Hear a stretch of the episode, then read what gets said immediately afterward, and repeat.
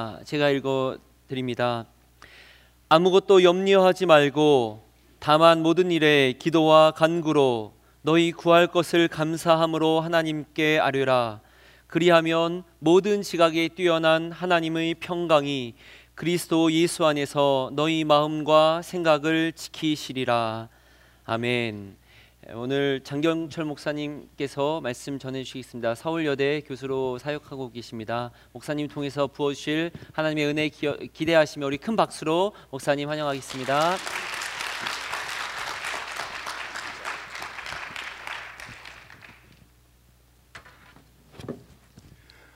아, 우리 왼쪽 또는 오른쪽에 가까이 앉은 분에게 어, 환하게 웃으면서 이렇게 인사할까요? 제가 좋아하는 인사말인데요. 당신의 인격이 어떠하든지 끝까지 사랑하겠습니다. 이렇게 한번 인사할까요? 당신의 인격이 어떠하든지 끝까지 사랑하겠습니다.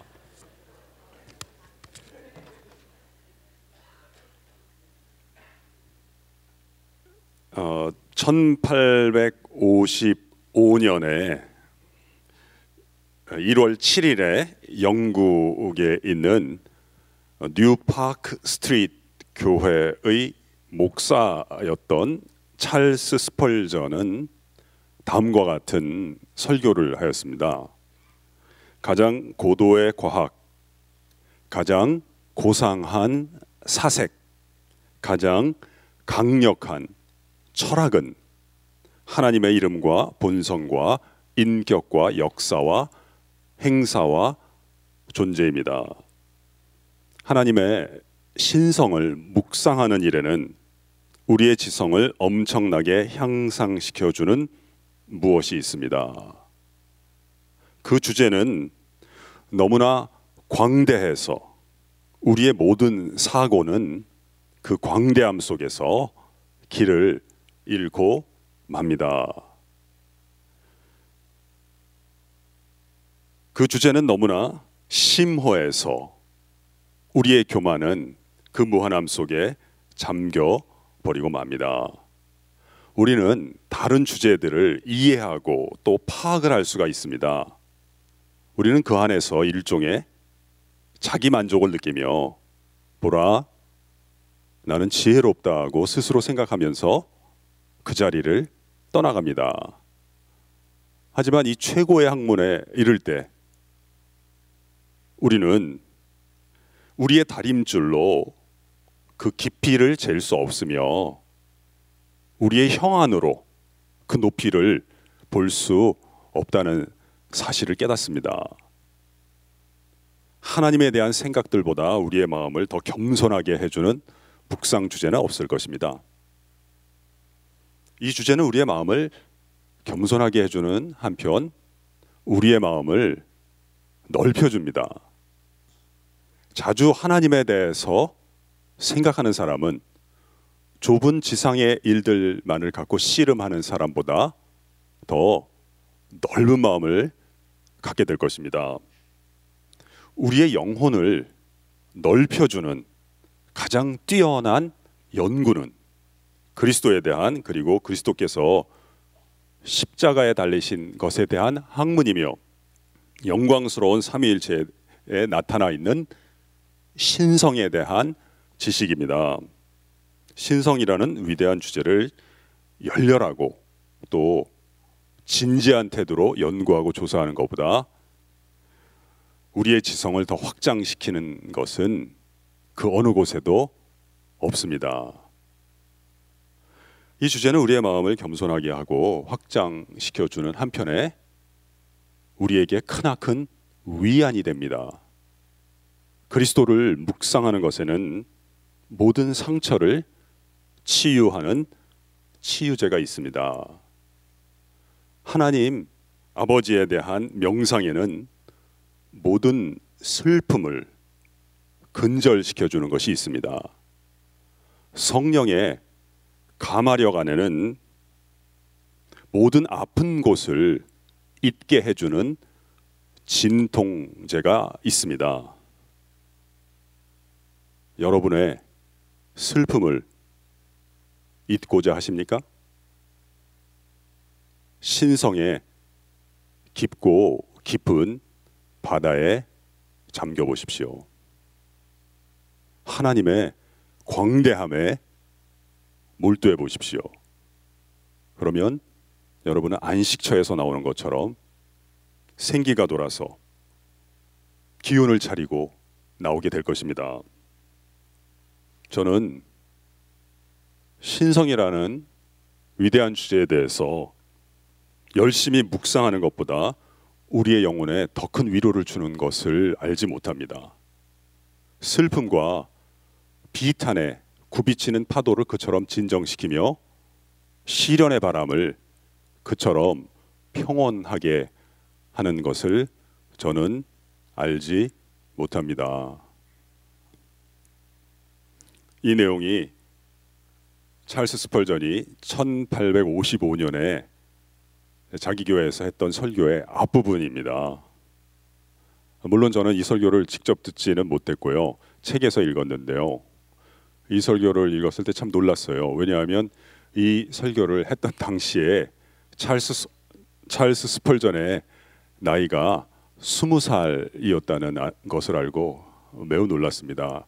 아, 이분이 1834년생이었기 때문에 어, 제 생일이 지나기 전이었어요. 그리고 또 하나 놀랐던 거는 야 설교의 서론을 이렇게 하면 본론에서는 무슨 얘기 하려고 하나 아, 그 점에서 놀랐던 기억이 있습니다. 그 이거 읽어드리니까 이제 생각이 하나 나네요. J.I. 패커라는 사람이 God 하나님 한국말로는 하나님을 아는 지식 이라는 책을 썼는데요. 거기 보면 이렇게 질문을 한 네 가지 정도 해요. 답은 다 똑같아요. 첫 번째 질문은 인간은 왜 지음을 받았는가?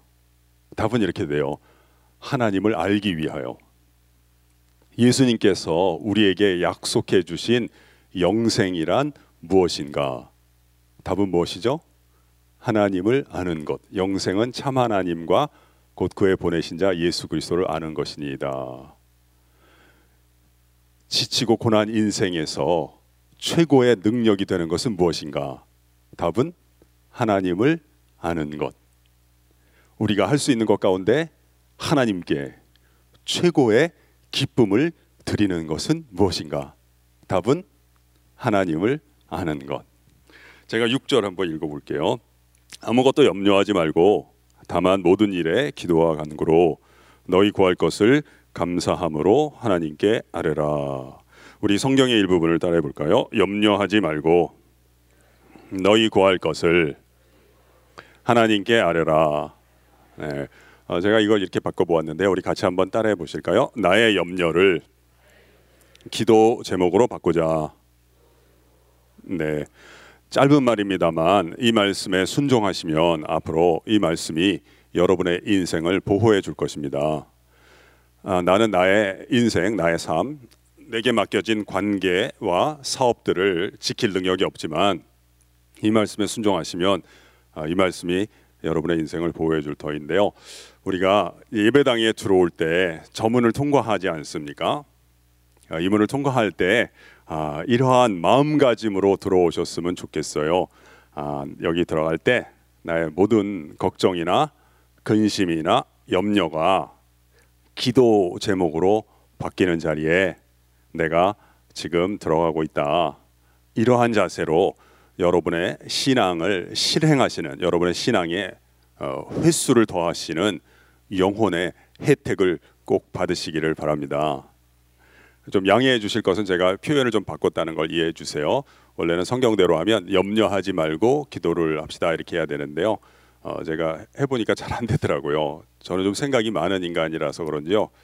제가 염려하지 않으려고 애를 썼는데요. 솔직히 말씀드리면 염려만 하나 더 생기는 거예요. 어떻게 하면 염려하지 않을 것인가.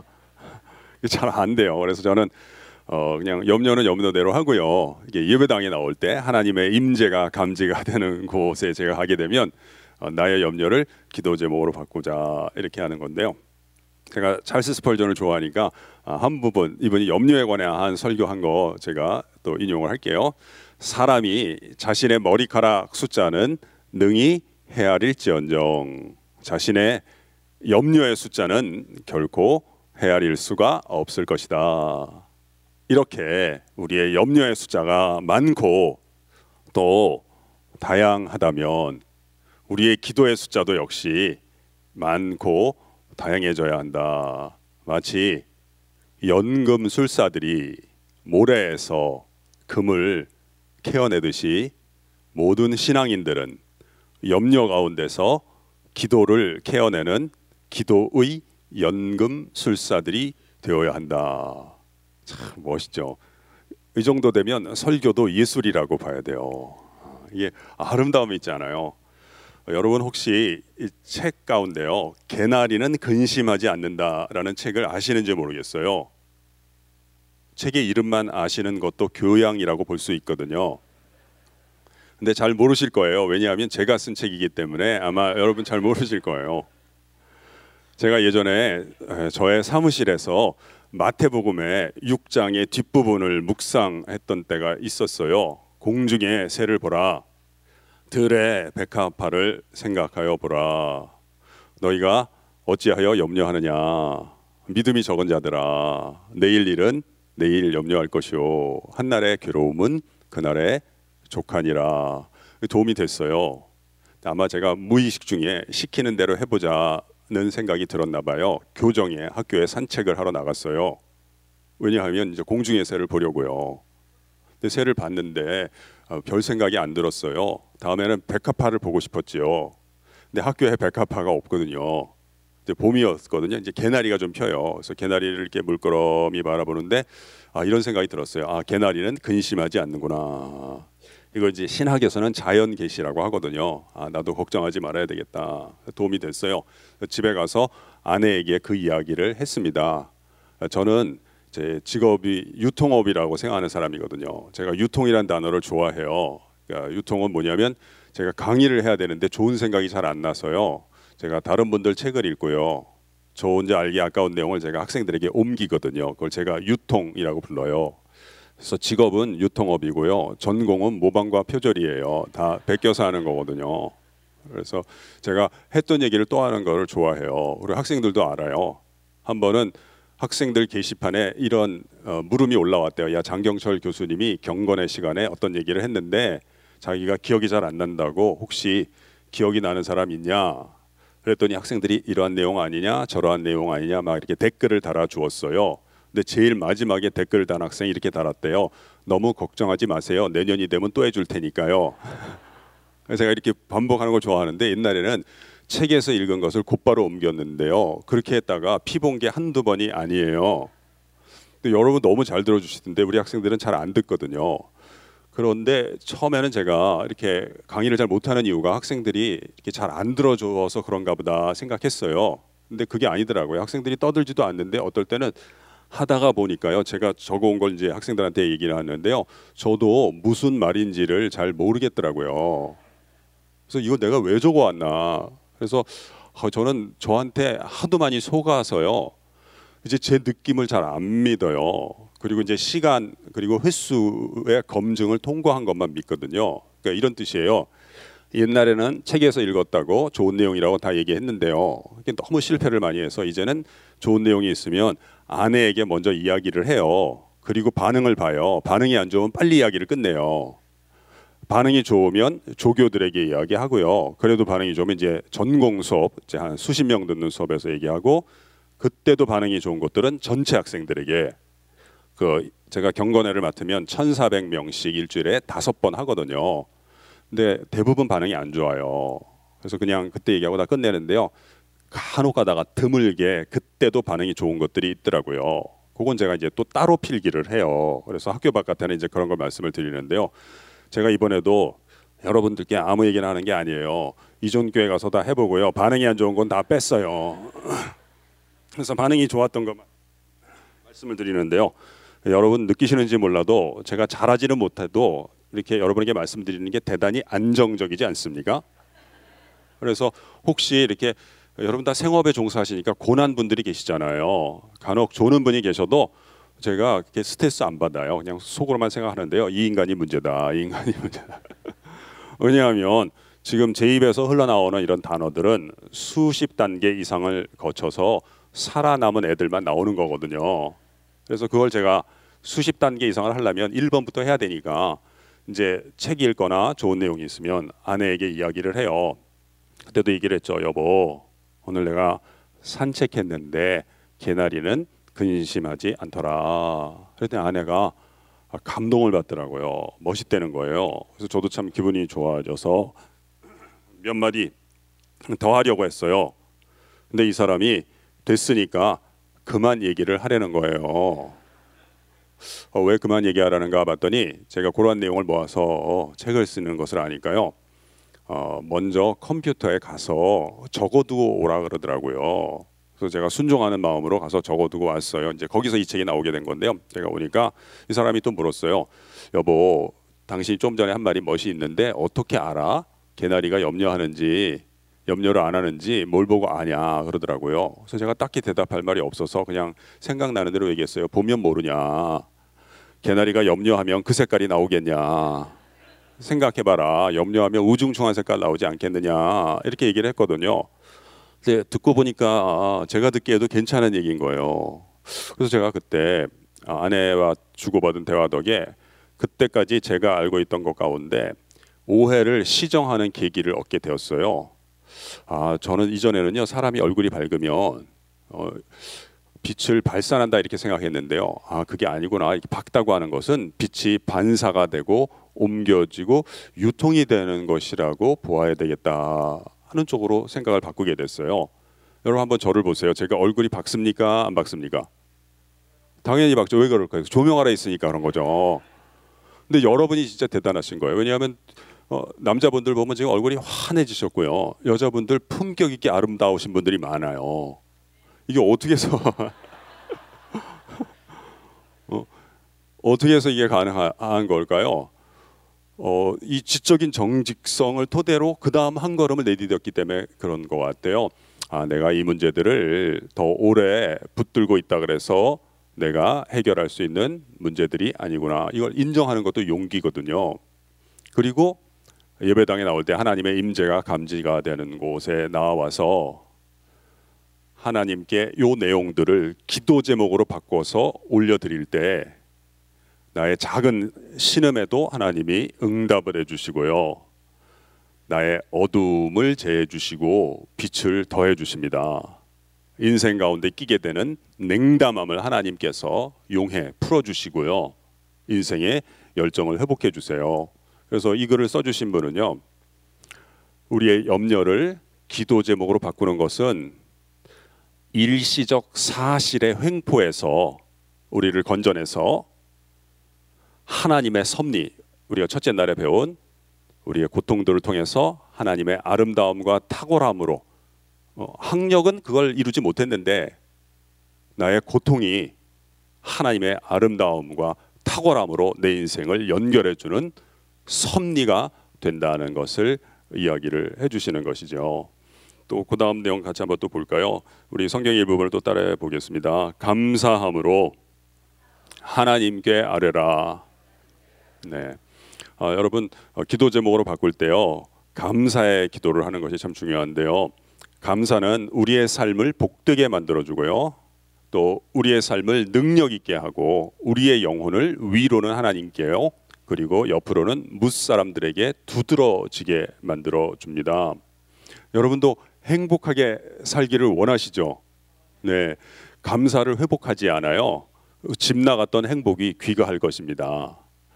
어, 설명을 하면 좋진 좋은데요. 시간이 좀 모자라니까 그냥 그런 줄로 알고 믿으시기를 바래요. 두 번째 감사는 우리의 삶을 능력 있게 만들어 주어요. 감사가 더해질 때 은사가 개발이 됩니다. 그래서 인생 시련도 어, 그렇고요. 저는 시험 학교 다닐 때 치르는 시험은 감사를 측정하는 시간이라고 생각을 해요. 감사는 혜택을 입었을 때 받은 것을 받았다고 말하기이거든요. 시험이란 어떤 시간일까요? 한 학기 동안 선생님으로부터 또는 교재가 있으면 저자로부터 받은 것을 받았다고 답안지에 쓰고 나가는 시간을 시험 시간이라고 볼 수가 있어요. 그래서 누가 시험을 잘 못 칠까요? 감사가 부족한 인간들이 쓸 거리가 없어요. 그래서 한 번은 제가 채점하는데 이런 일화가 있어요.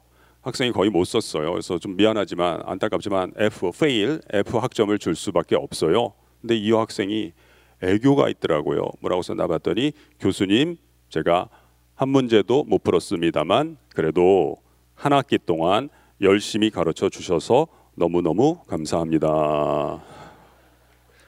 고민이 되는 거예요. 어, 이것도 답안인가? 이걸 인정을 해야 되는가? 애교 점수라도 주어야 하나? 그러다가 그냥 F를 주고 말았습니다만 마음 같아서는 점수를 정말 주고 싶었어요. 근데 또 다른 원리가 있어서 어쩔 수가 없었어요. 이게 마음대로 하면요, 나중에 부작용이 꼭 생기더라고요. 또 다른 원리가 있었는데요. 그것은 감사는 구체적이어야 한다는 것이죠. 추상적인 감사가 효력이 없다는 거예요. 그러니까 예를 들면 하나님의 섭리에 대해서 쓰세요. 이렇게 문제를 출제를 했으면 교수님 너무 잘 배웠어요. 탁월한 가르침이었습니다. 끝 이러면 점수가 안 나가는 거예요. 그 구체적으로 하나님의 섭리에는 하나님께서 오늘 아침까지 내 삶을 지켜주신 보존의 섭리 그리고 시련 가운데 있을 때 그러니까 시련이라고 하는 건 뭐 나의 건강이라든지 나의 자산이라든지 뭐 내 사람이라든지 이런 것들이 내 허락 안 받고 다 나를 떠나는 것을 우리가 시련이라고 볼 수가 있어요. 근데 많은 것들이 다 나를 떠나버렸는데 하나님께서는 나를 떠나지 아니하시고 나와 함께 해주셨던 동행의 섭리. 그리고 우리가 어, 잃어버린 게 많은 것 같지만 사실은 남은 게 훨씬 더 많아요. 그리고 남은 것들을 어느 기초 위에 재정립할 것인가가 어, 인생의 도전이거든요. 그러니까 우리가 잘못하면요, 뭐 좀 손해 보면요, 그 뒤에 사기꾼의 먹잇감이 되기가 참 쉬워요.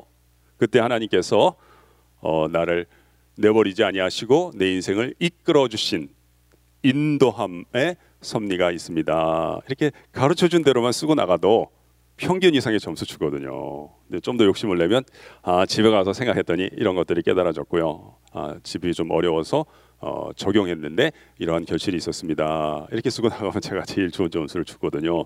근데 우리 우리는 나는 왜 구체적으로 감사를 못하는가 봤더니 받은 혜택이 없어서 그런 게 아니라 받은 바 은혜와 혜택을 헤아리는 능력이 있어야지 구체적으로 감사할 수 있는 길이 있거든요. 그리고 우리가 많이 받았다고 두드러지는 게 아니라요.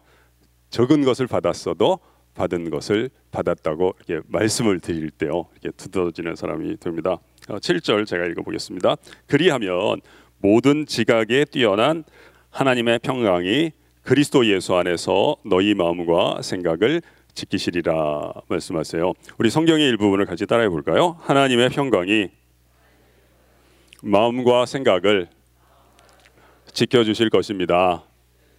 네. 어, 하나님이 우리를 지켜주신다 하는 내용 전에 하나 어, 소중한 걸 좀 언급하고 싶어요. 이 글을 쓴 분의 전제가 우리의 전제와 다르다 하는 것을 관찰하고 싶어요. 어떤 전제를 갖고 있느냐? 우리의 마음과 생각은 보호를 받아야 할 대상이다라는 전제를 이분은 갖고 있어요. 만약에 나의 마음과 생각이 보호를 받지 못하고 방치가 되면 온갖 종류의 사건과 사고를 불러일으키는 문제의 진앙지가 된다라고 이 글쓴이는 생각하는 거예요. 현대인들의 전제와는 좀 다르죠. 우리는 이제 성공하고 싶어해요. 왜냐하면 그래야 내 마음대로 할 수 있으니까요. 근데 이분은요 성공하는 게 굉장히 위험하다고 보는 거예요. 내가 자고하게 될 때 온갖 종류의 사건과 사고를 불러일으킨다는 거예요. 그래서 자기가 이제 경험도 얘기를 해요. 자기가 육체에 가시가 있었다는 거예요.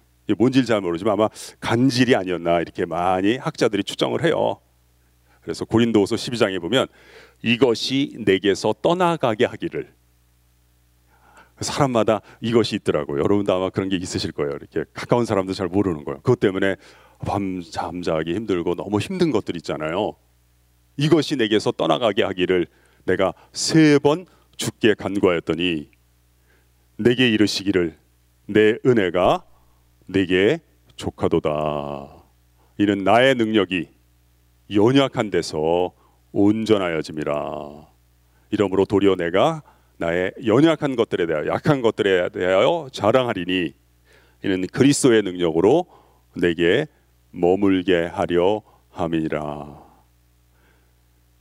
내 마음과 생각은 하나님의 보호를 받지 못하면 자고하는 가운데 빠지게 돼서 온갖 종류의 문제를 불러일으키게 된다. 이걸 깨닫고 하나님 내 마음과 생각을 보호해 주세요. 이게 이분의 전제예요. 그래서 이제 우리에게 그런 어, 권면을 해주는 거죠. 하나님의 평강이 여러분의 마음과 생각을 지켜주실 것입니다. 근데 하나님께서 이걸 지켜주실 때 이제 거치게 하시는 과정이 있거든요. 제가 간단한 예를 한번 들어보겠습니다.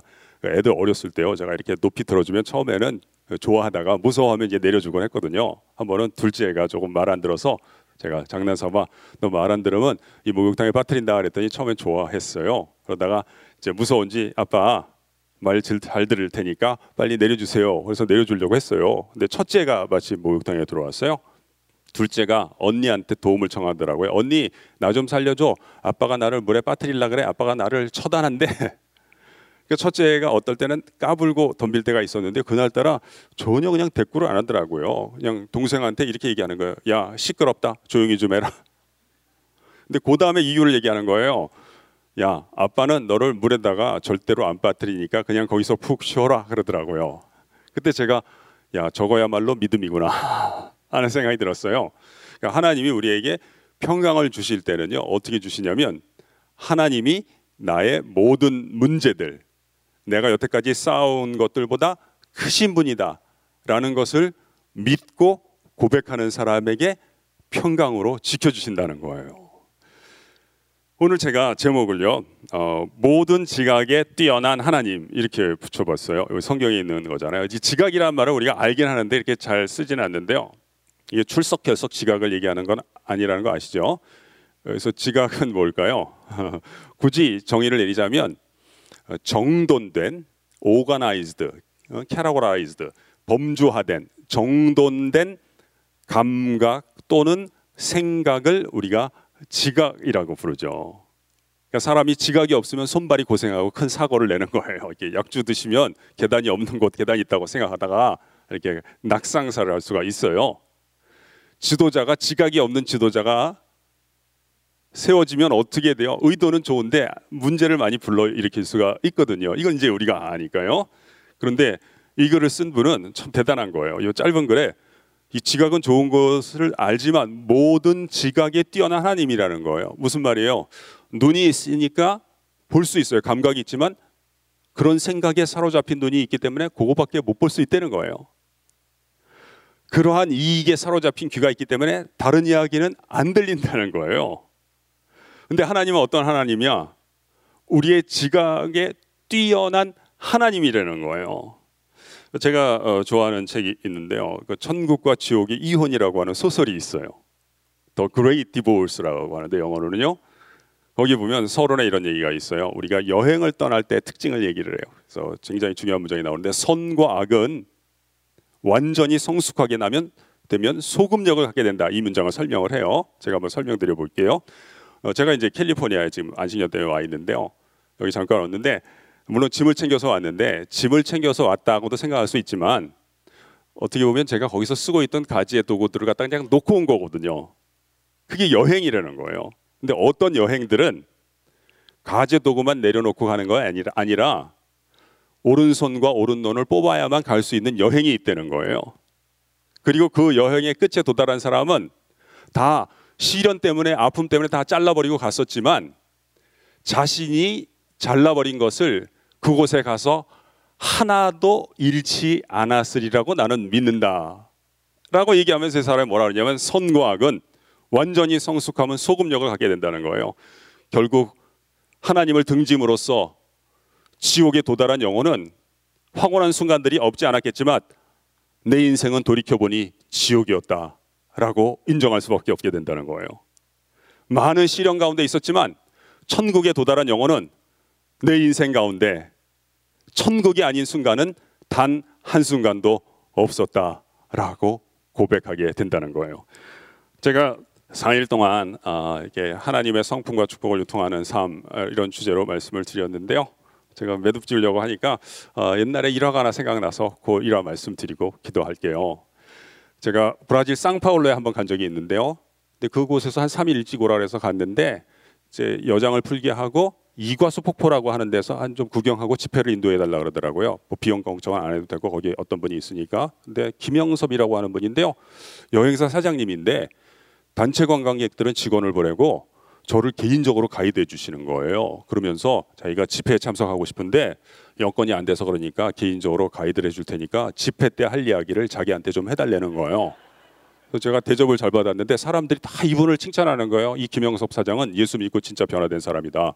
그래서 제가 아, 다른 분들이 다 그렇게 목사님도 장로님도 집사님 사장님 칭찬합니다 그랬더니 하나님의 은혜라는 거예요. 근데 한편으로는 예수 믿고 다 변화받았다 그러니까 감사하지만 내가 옛날에는 오죽 나쁜 놈이었으며 다 그렇게 얘기할까. 그래서 집에 가서 얘기했대요. 여보, 내가 옛날엔 진짜 그렇게 나쁜 놈이었냐? 그랬더니 아내가 그러더래요. 여보, 당신 예수님 믿고 진짜 좋아졌어요. 근데 이 얘기를 하더라는 거예요. 당신 본래 좋으셨는데요. 예수님 믿으시고요. 당신의 본래적인 모습을 회복하신 거예요. 어, 이 말이 종종 생각이 나는 거예요. 당신 본래 좋으셨는데 사업 때문에 어려워서 그러는지 본래적인 모습을 잃어버렸는데요. 예수님을 만나시더니 당신의 본래적인 모습을 회복하신 거예요. 염려를 기도 제목으로 바꾸고 하나님께 나아오게 될 때 나의 현재 모습의 예속에서 벗어나서 진정한 본연의 모습을 주님께서 회복해 주실 줄로 믿습니다. 기도하겠습니다. 하나님 아버지, 하나님께서 이미 소중하게 품으셨고 귀하게 쓰기를 원하는 사람들을 불러 주셨습니다. 염려를 갖고 나왔지만 기도 제목으로 바꿔서 올려드리고 일어서기 전에 일평생 최고의 감사를 올려드릴 때 우리의 지각을 뛰어넘는 하나님의 평강으로 지켜주시고 하늘의 평강과 기쁨을 누릴 뿐만 아니라 두려움 가운데 있는 이웃들에게 하늘의 평강을 끼치는 공적인 그리스도인들이 많이 일어나게 하여 주옵소서 예수님의 이름으로 기도합니다. 아멘.